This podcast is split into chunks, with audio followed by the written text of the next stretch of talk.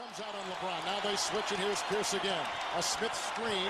Posey will defend. Oh! oh! LeBron James with no regard for human life. Boston only has a one-point lead. Greer's putting the ball on a play. He gets it out deep, and Havlicek steals it. Over to Stan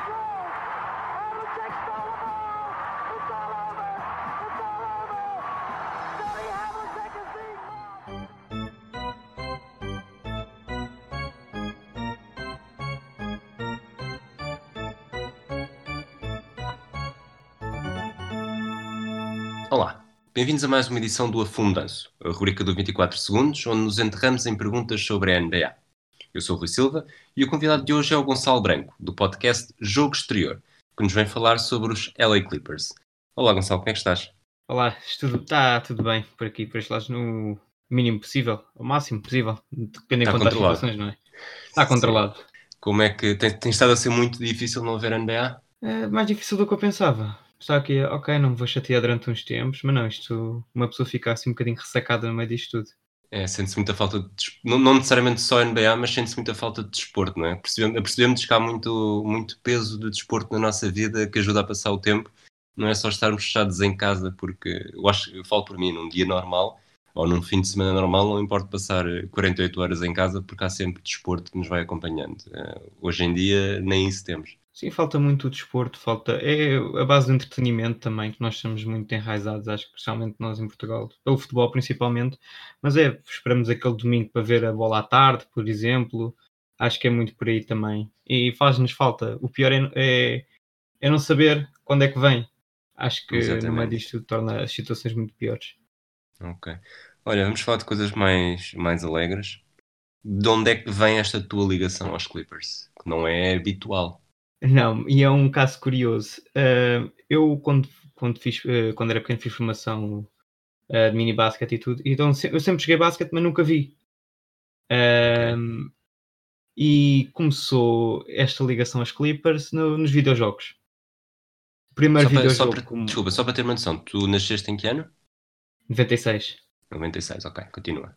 E então, o primeiro jogo que eu tive foi o, o NBA o 2K10, se não me engano, que era 2009, que foi o ano de, de rookie do Blake Griffin, que não fez, como ele teve lesionado. Exato. Exato. Mas como no jogo os, os plantéis vêm sempre normalmente sem lesões, acabei por jogar mais com os Clippers, então a ligação começou mais no videojogo. E quando eu comecei a acompanhar mais NBA, tanto pela idade como pela disponibilidade, eh, acesso à internet e tudo, foi na altura que estava lá o Chris Paul já, eh, e o Blake Griffin, era, uma era o basquetebol que acabava por me agradar mais, então a ligação começou necessariamente aí. Por Ok. isso começou mesmo no videojogo. Qual é que foi o teu, olhando para trás, qual é que foi o teu momento mais feliz como adepto dos Clippers? Eh, não há assim um momento muito mais feliz, não é? Não é que nós tínhamos feito, mas se calhar quando em 2015, se não me engano, quando eliminámos os Spurs, campeões em título, Sim, na primeira em maio.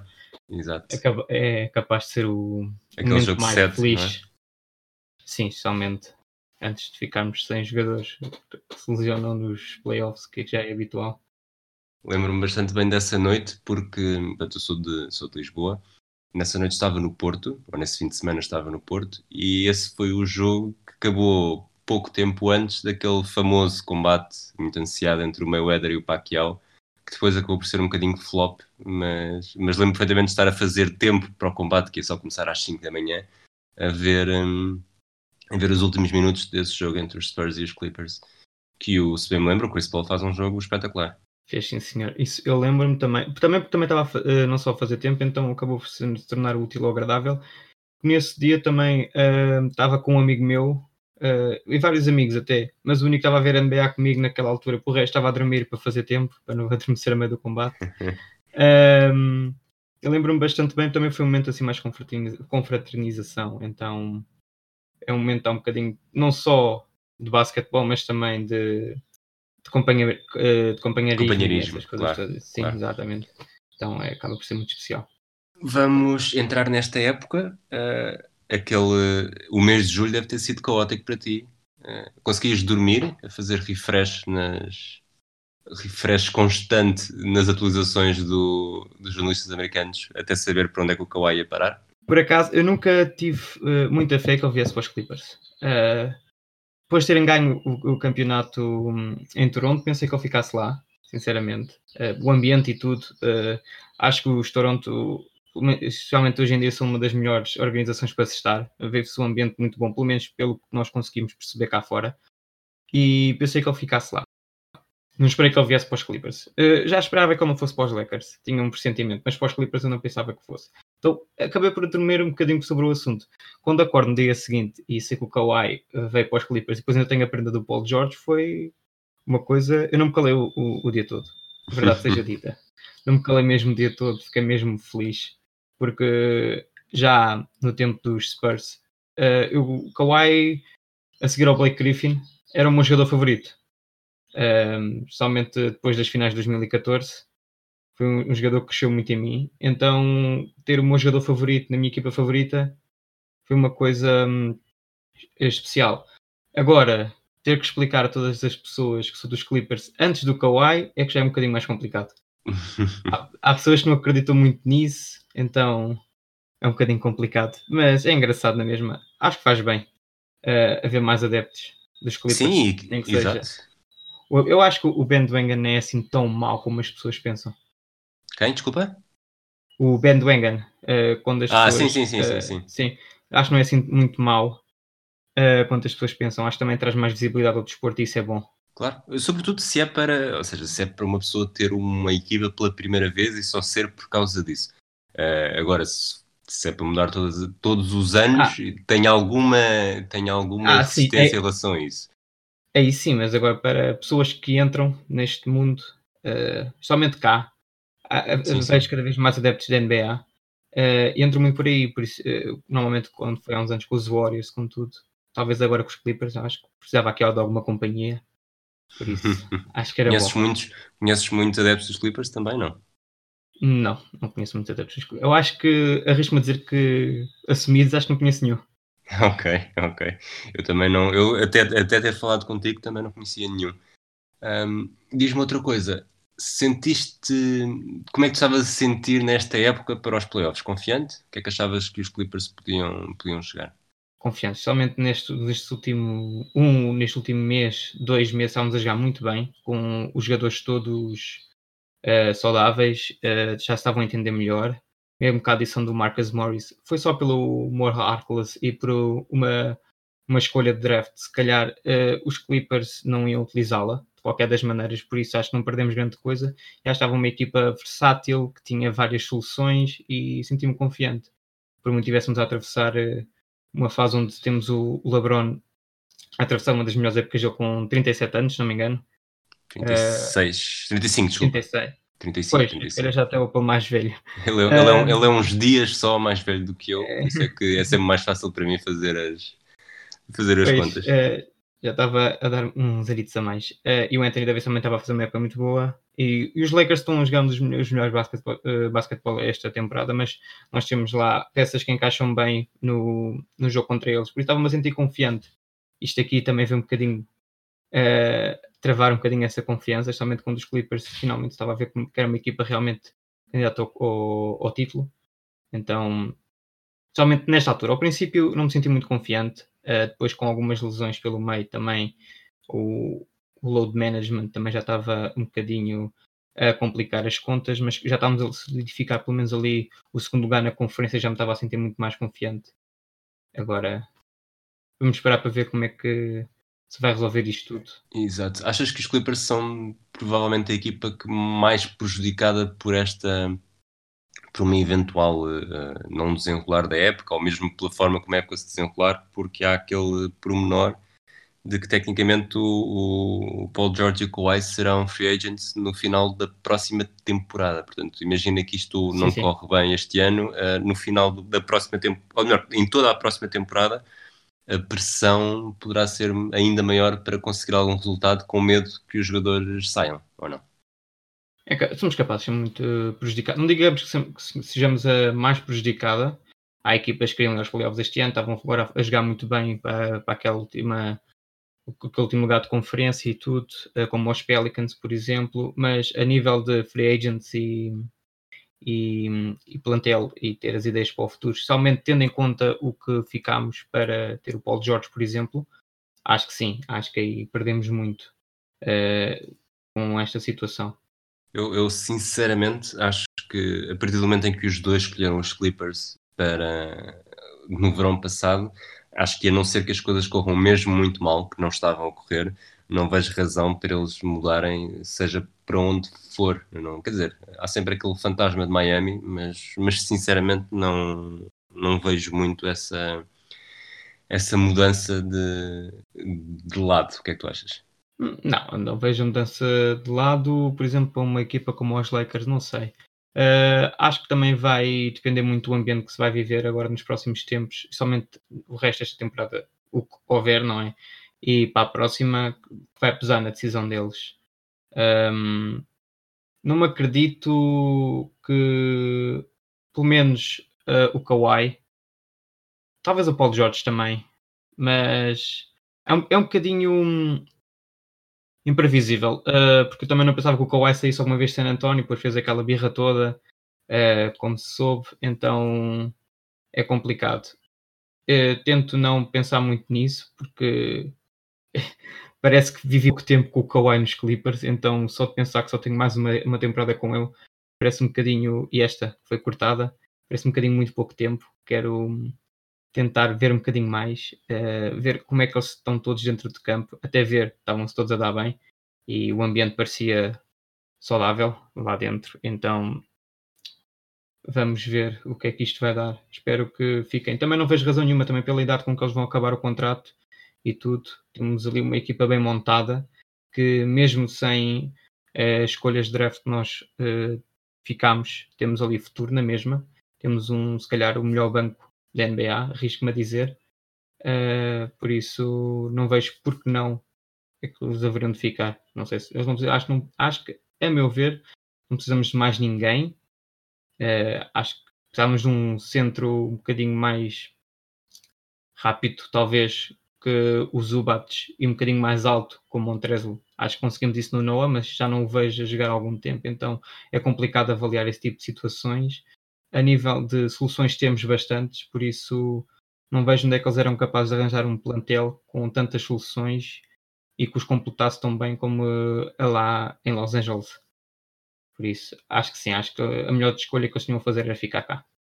Ok, eu com, lá está, concordo contigo. Antes de passarmos para as perguntas, agora que já, que já tentei tirar qualquer nervosismo que pudesse estar a sentir com, com o quiz, mas explica-nos um bocadinho o que é que. Portanto, foi notícia esta semana que os Clippers contra, compraram o, o da Forum, que é o antigo pavilhão dos Lakers, por 400 milhões de dólares. O que é que esta notícia significa?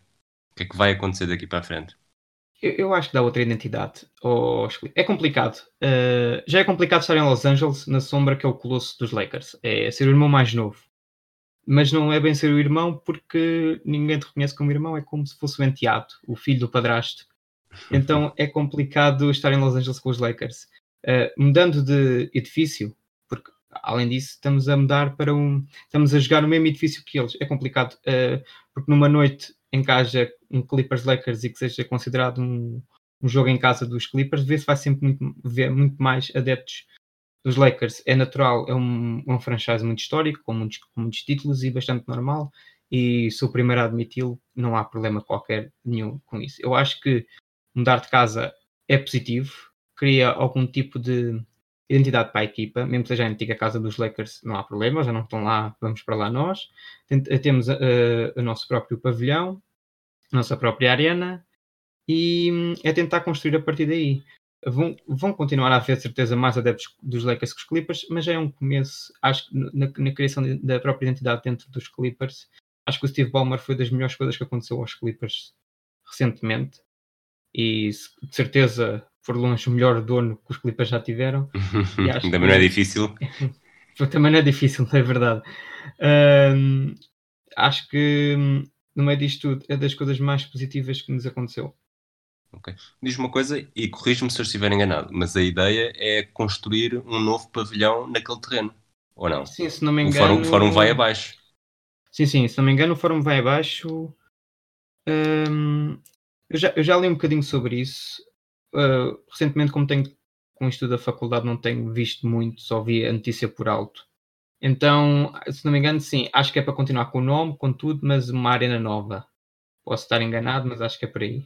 Dinheiro não falta ao Steve Ballmer, não é? Portanto, isso nunca será um pois, problema. nunca. O dono mais rico, se não me engano. Exato. Bom, vamos avançar então para as perguntas. Sentes-te preparado, conformado? Qual é que é a resposta correta? Hum, mais calminho, vá. Acho que a Ok. resposta é mais calminho. Ok, também estou aqui para ajudar caso seja preciso. Pergunta número 1. Um. Quem era o treinador dos Clippers antes do Doc Rivers? Eh, ok, esta eu acho que me lembro. Acho que era o Vini Del Negro. Muito bem. Foi entre 2010 e 2013, portanto foi mais ou menos no período em que começaste a ver. Depois foi quando eu comecei a jogar mais. Como estava na Playstation já, já foi mais fácil. Gostavas dele? Levava-te ao desespero? Tens algo assim, alguma, alguma história de relação com ele? Hum, não, não tenho. Por acaso não. Não te dizia nada. Não, o nome, o nome ficou, mas de resto. Ok. Pergunta número 2. Blake Griffin foi o terceiro jogador a ser escolhido na primeira posição do draft pelos Clippers. Antes dele, quem é que tinha sido? Foi o Olawa Candy, se não me engano. Muito bem, 1998. E, e já agora também o primeiro de sempre a ser escolhido pelos Clippers foi o Danny Manning no draft de 88. Por acaso. Diz, diz. O Danny Manning, eh, eu lembrava-me. Não me lembrava assim um escolhido mais, tirando pronto, o Blake Griffin. Por isso, eh, o único nome que eu me lembrava era o Olawa Candy, por isso foi um bocadinho por exclusão de partes. Muito bem. Ahm, estás lançado. Pergunta número 3. Que cidade recebeu pela primeira vez a equipa que é hoje conhecida por Clippers? Eh, ah, por Clippers, foi San Diego. Ah, espera, ah, deixa-me deixa fazer melhor a pergunta porque isto pode, pode ter sido mal interpretado. Portanto, Ok. a equipa que hoje é conhecida por Clippers nem sempre, ou seja, nem sempre foi em Los Angeles, mas também pode Ah, nem sim, sim, sim. sempre ter sido em San Diego. Ah, foi os Buffalo Braves. Ok, pronto. Eu, tava, eu, achei, eu achei que ias saber Ah, pela ok. forma como disseste, achei que sabias a resposta, Pois. mas não, não tinha feito que- explicar bem. Porque eu lembro-me que quando, quando se mudaram de Buffalo foi para San Diego, portanto estava naquela como Clippers, Pois, pois, era- pois. a cidade Exatamente. primeiro, mas não. Assim, Exato. E lembras-te, ou sabes em que ano é que os Buffalo Braves começaram? Ou em que ano é que foram para San Diego? 70 e pico, 73, não sei. É, foram Buffalo Braves entre 70 e 78, depois em- San Diego em 78 e 84, e depois desde 84, na altura do já do Sterling, foram então para Los Angeles com uma grande polémica. Ah, pergunta número 4, eu acho que esta também vai ser fácil, mas vamos ver. Quantas vezes é que os Clippers venceram mais do que uma série consecutiva em playoffs? Portanto, basicamente, quantas vezes é que, é que chegaram à final de conferência? Por outras palavras, acaba por ser isso. Pronto, eh, nós nunca chegámos à final de conferência, por isso. Eh, como me lembro, posso estar enganado, nós nunca passamos do segundo round, por isso. Por isso a resposta é zero. É, é zero. É, e está correta. Portanto, vocês já tiveram 5 vitórias na primeira ronda, mas perderam sempre na série seguinte em 76, 2006, 2012, 2014 e 2015. Isto, sinceramente, quando fiz a pergunta, não sabia que, que tinha sido assim tão mal. Eu tinha ideia que já tinham tido uma final de conferência. Não, porque zona- eu lembro-me eh, somente nessa altura do Lob City, foi a altura mais esperançosa até agora, não é? Na altura dos Clippers, e como andava muito na internet nessa altura, havia sempre aquele meme que era que os Clippers não passavam da segunda ronda, então sempre ficou na minha cabeça. Pois. então, esta aqui foi muito fácil também, por aí. Ok, vamos, vamos avançar então para a última pergunta da primeira ronda. Quem venceu o último prémio individual? Qual foi o último jogador a vencer um prémio individual nos Clippers que não tenha sido o prémio de sexto jogador? Deve ter sido, posso estar enganado, mas vou tentar eh, com o Blake Griffin, quando ele ganhou o Rookie of the Year. Muito bem, foi o rookie do ano em 2010, 2011. Portanto, fizeste o pleno. São, eh, estás, sabes muito sobre os Clippers ou são as perguntas que estão a ser demasiado fáceis? Eu acho que sei mais de história recente, que foi quando eu acompanhei mais. Ok, ok. Então, como ainda está um bocadinho gravado, não... também sou novo, então ainda tenho a memória fresca. ok. Está bem, vamos para a segunda ronda então. Ah, desde que Doc Rivers chegou à equipa em 2013, portanto, mais uma vez é memória recente para ti, portanto acho que vais brilhar, até porque pelos nomes que te vou pedir, não é muito difícil. Uh, houve 12 jogadores a marcarem pelo menos 30 pontos num jogo. Que jogadores é que foram? Há 12 respostas Uh, certas. ok. Não, se- não há assim nenhum nome difícil por aí além. Ok, vou começar pelos Blake Griffin, Blake Griffin 43 vezes, sim. Chris Paul, Chris Paul 19 vezes. eh, DeAndre Jordan, DeAndre Jordan uma vez. uf, fez, um, JJ Redick, JJ Redick 5 vezes. ok, Kawhi, Kawhi Leonard 20 vezes. É o terceiro. eh, Paul George já chegou a fazer esta temporada, Fez 8 vezes. É o sétimo. Lou Williams, Lou Williams 30 vezes. É o segundo. Portanto, neste momento já tens os 4 primeiros. ok, eh, o Montrezl acho que também já chegou a fazer, posso estar enganado, Fez sim 8 vezes. É o oitavo, curiosamente. ok, um, Portanto, faltam-te 4 jogadores. 4, e como posso estar a esquecer mais, Eh, Jamal Crawford, Jamal Crawford 10 vezes entre 2014 e 2016.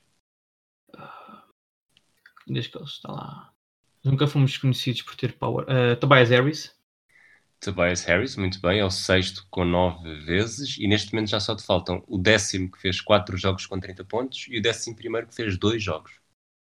Hum, o Eric Gordon não estava lá, por isso não vou arriscar. Não? Assim, esquecer? eu eventualmente posso dar-te pistas, mas estás a, enquanto estás a ir lançado também não quero estar a interromper. Pois, pois, pois, pois, pois. Estou-me a tentar lembrar. eh, ah, com 30 pontos. Posso dizer que são todos de 2016 para a frente, embora nenhum deles esteja na equipa atualmente. O Patrick Beverly não, não, ele não é muito conhecido por marcar pontos, não é por aí. Não, não. Mas mais. O que é que nós tínhamos mais? Agora estava lançado e agora. Também é assim, fizeste, fizeste 10 de seguida, portanto não há... Pois, pois, não posso. Vou dar-te uma pista. É. Um dos jogadores foi, saiu na época passada, no final da época passada. Hum. O, o Chai eh, chegou a fazer 30 pontos. Não, mas, mas foi nessa Pois. troca. Pois, ok. Ah, foi o, o Galinari. Pois. Muito bem, duas vezes. Pois, foi das coisas que eu mais gostei de ver e estava aqui. E só me falta um, certo? Só te falta um. Ahm, que não é necessariamente um jogador que nós, eh, como dizer, que, que associamos a grandes pontuações também. Eu pelo menos não associo. Ah, pistas. Foi um jogador que teve pelo menos dois ou três dias no Celtics, eh, entre trocas. E. Ou seja, há, há uma pista bastante fácil, mas eu não quero dá-la já. Portanto, vou, vou começando por pistas mais, mais distintas. Ele hum, era de. fez a faculdade em Duke. Não sei se. Por acaso eh, acompanho, mas agora só um bocadinho mais por causa dos nossos portugueses que estão lá. Por acaso, basquetebol universitário nunca vi muito. Conheço as faculdades principais, mas de resto, ok. Ele saiu dos Clippers em 2018. certo. Nunca foi muito bem visto dentro dos Clippers por razões que eu não posso dizer agora, porque depois vai ser fácil demais. Ok. Eh, E, e atualmente está nos Houston Rockets. hum, ok. Foi o, o Jeff Green? Não. Não. E posso dizer também, esta pista já começa a ajudar bastante, que tem um familiar na NBA. Isto está-me a dar uma grande branca. Mas eu, eu- eu- não, não é, mas eu, eu hei de chegar lá. Ah, familiar. Portanto, que familiares é que podes ter na NBA? Quais são os graus de parentesco que podes ter? Ah, já sei, Austin Rivers, ok. Agora, agora sim, agora, agora já me lembro. Porque que eu costumava. Acho que já fiz esta piada lá no nosso podcast com o Rodrigo. ah, que a melhor coisa que aconteceu na história dos Clippers foi o Austin Rivers ter saído dos Clippers. E, e agora foi uma grande branca. Porque esqueci-me que a única coisa que ele fazia bem era marcar pontos. Como é que eu não me lembrei dele? Para marcar os 30 pontos foi uma vezes. falha minha. 30 pontos pelo menos em 4 jogos diferentes. Eh, havia a pista óbvia, mas eu não quis ir logo para ser filho do treinador porque isso. Pois, isso era muito é? óbvio por acaso. Pois. Ok. Nem me lembrei no meio daquilo tudo. Mas estiveste, estiveste bastante bem. Uma das melhores que já tivemos até agora. Por acaso esperava uma coisa mais histórica, estava naquela. eh, Sem, sem aquela história básica, porque depois de começar a ver e gostar, aprender um bocadinho mais, mas acho que como foi mais naquela era gloriosa dentro dos standards dos Clippers, Sim. acho que me safei bem até. É, eu não quis, não quis ir muito à era, à era do Donald Sterling. Preferi ir pelos momentos mais positivos. Acho Apesar de haver. eh, Há alguma história, não há necessariamente. Pode não ter sido um grande obstáculo para ti, mas até para as pessoas que não são adeptas dos Clippers ficam sempre a saber também um bocadinho mais. E que acaba por ser esse também um bocadinho objetivo, dar a visão do, de adeptos das próprias equipas, a falarem um bocadinho sobre as equipas para os outros ouvirem. Gonçalo, muito E- obrigado pela tua. Diz, diz, diz. Sim, e como somos Clippers agora, estamos na ribalta e acho que estamos a ganhar um bocadinho mais de adeptos. Acho que é, é bom o afundance ter um com, com cada equipa. Acho que às vezes é complicado arranjar, não sei. É, é bastante complicado, sim. Pois, eh, mas assim, acho que é uma iniciativa muito boa. Até porque para quem está a começar eh, a ver NBA e tudo e está naquela fase de não sabe que equipa é cá de seguir melhor ou não. Acho que isto aqui também dá um bocadinho um insight de quem vê e, e torce pelas equipas. Então fica com um bocadinho de uma experiência mais pessoal. E acho que é uma iniciativa muito boa que vocês têm aqui. Obrigado, Gonçalo. Hum, E obrigado também por, eh, por teres tirado um bocadinho do teu dia, da tua manhã, para, para gravar. Nós estamos a gravar na quinta-feira de manhã, o episódio vai para o ar na sexta-feira, dia 27. Hum, obrigado, lá está, por, por teres estado aqui eh, a falares um bocadinho sobre a tua equipa e a explicar como é que esta relação chegou. Eh, um abraço para ti e um abraço também para todos aqueles que nos ouvem. Obrigado e um abraço. Comes out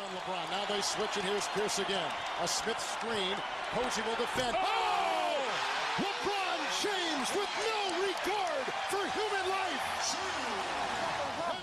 Only has a one-point lead. Greer's putting the ball on a play. He gets it out deep, and Havlicek steals it.